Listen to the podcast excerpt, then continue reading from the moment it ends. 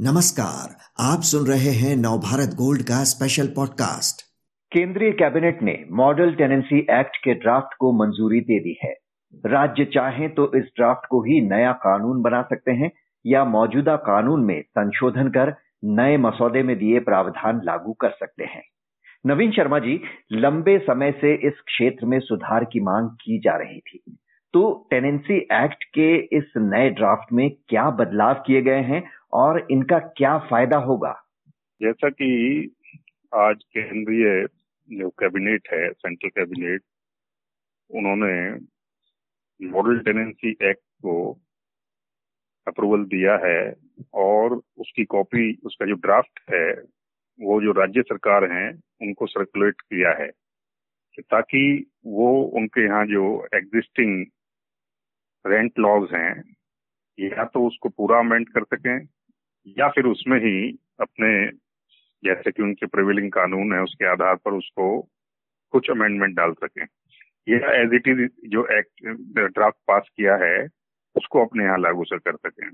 क्योंकि काफ़ी लंबे समय से ये बात चलती रही थी। पहले कहा जाता था कि जो मौजूदा कानून था, वो किराएदारों के फेवर में था। फिर कहा जाता था कि कुछ ऐसे बात कही गई कि भाई मौजूदा कानून उसके बाद जो आए, या कुछ जजमेंट आए वो लैंडलॉर्ड के फेवर में थे। और दूसरा, एक ये, इसको इनफॉर्मल मार्केट की बजाय एक फॉर्मल मार्केट बनाने के लिए सेंट्रल गवर्नमेंट ने, और जिसमें ट्रांसपेरेंसी लाने के लिए ये जो मौजूदा ड्राफ्ट बनाया है, इसको आज सभी स्टेट गवर्नमेंट को भेजने के लिए एक कार्रवाई की गई है।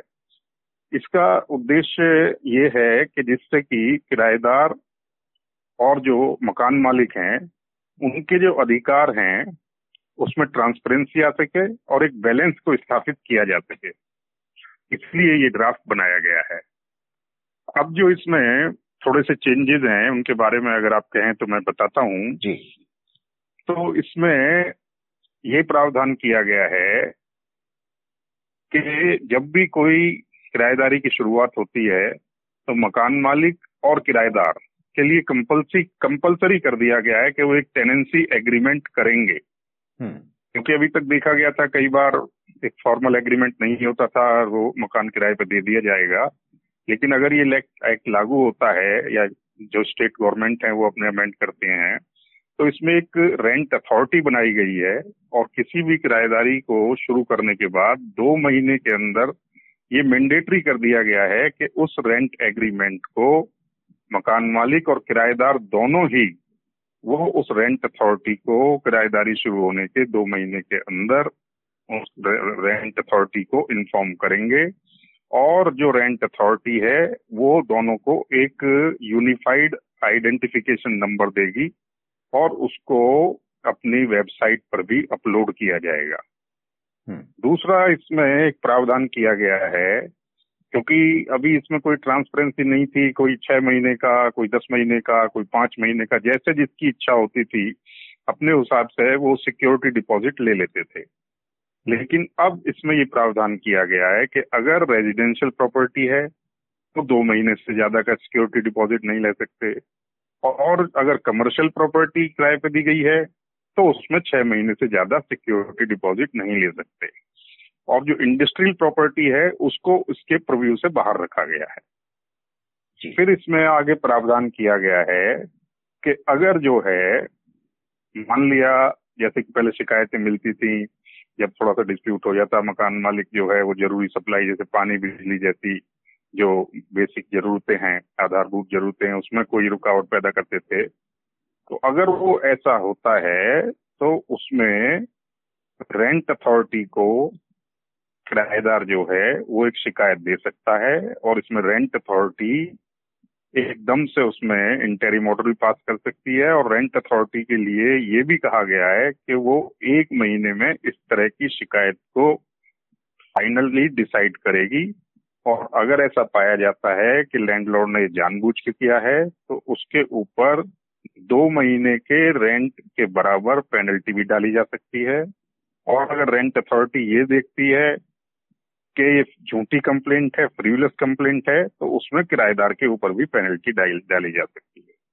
तो कहीं ना कहीं ये दोनों के जो अधिकार और कर्तव्य हैं जी। लैंडलॉर्ड और टेनेंट के उनको परिभाषित करने के लिए और उनको बैलेंस करने के लिए ये कानून जो है लाने की कोशिश की जा रही है। जी शहरी इलाकों की अगर बात करें तो यहाँ किराए के मकानों की बड़ी मांग होने के बावजूद हज़ारों मकान खाली पड़े रहते हैं। तो नए बदलावों से इस समस्या का कोई हल निकल सकेगा क्या? बिल्कुल, इस जो प्रपोज एक्ट है, इसका आशय ही यही है। क्योंकि अब जैसे जैसे मार्केट ओपन हो रही है लिबरलाइज हो रही है बड़ी बड़ी मल्टीनेशनल कंपनियाँ भी आना चाहती हैं, और कई बार लोग किराए पर लेना चाहते हैं तो उसमें उनके कई संशय होते हैं।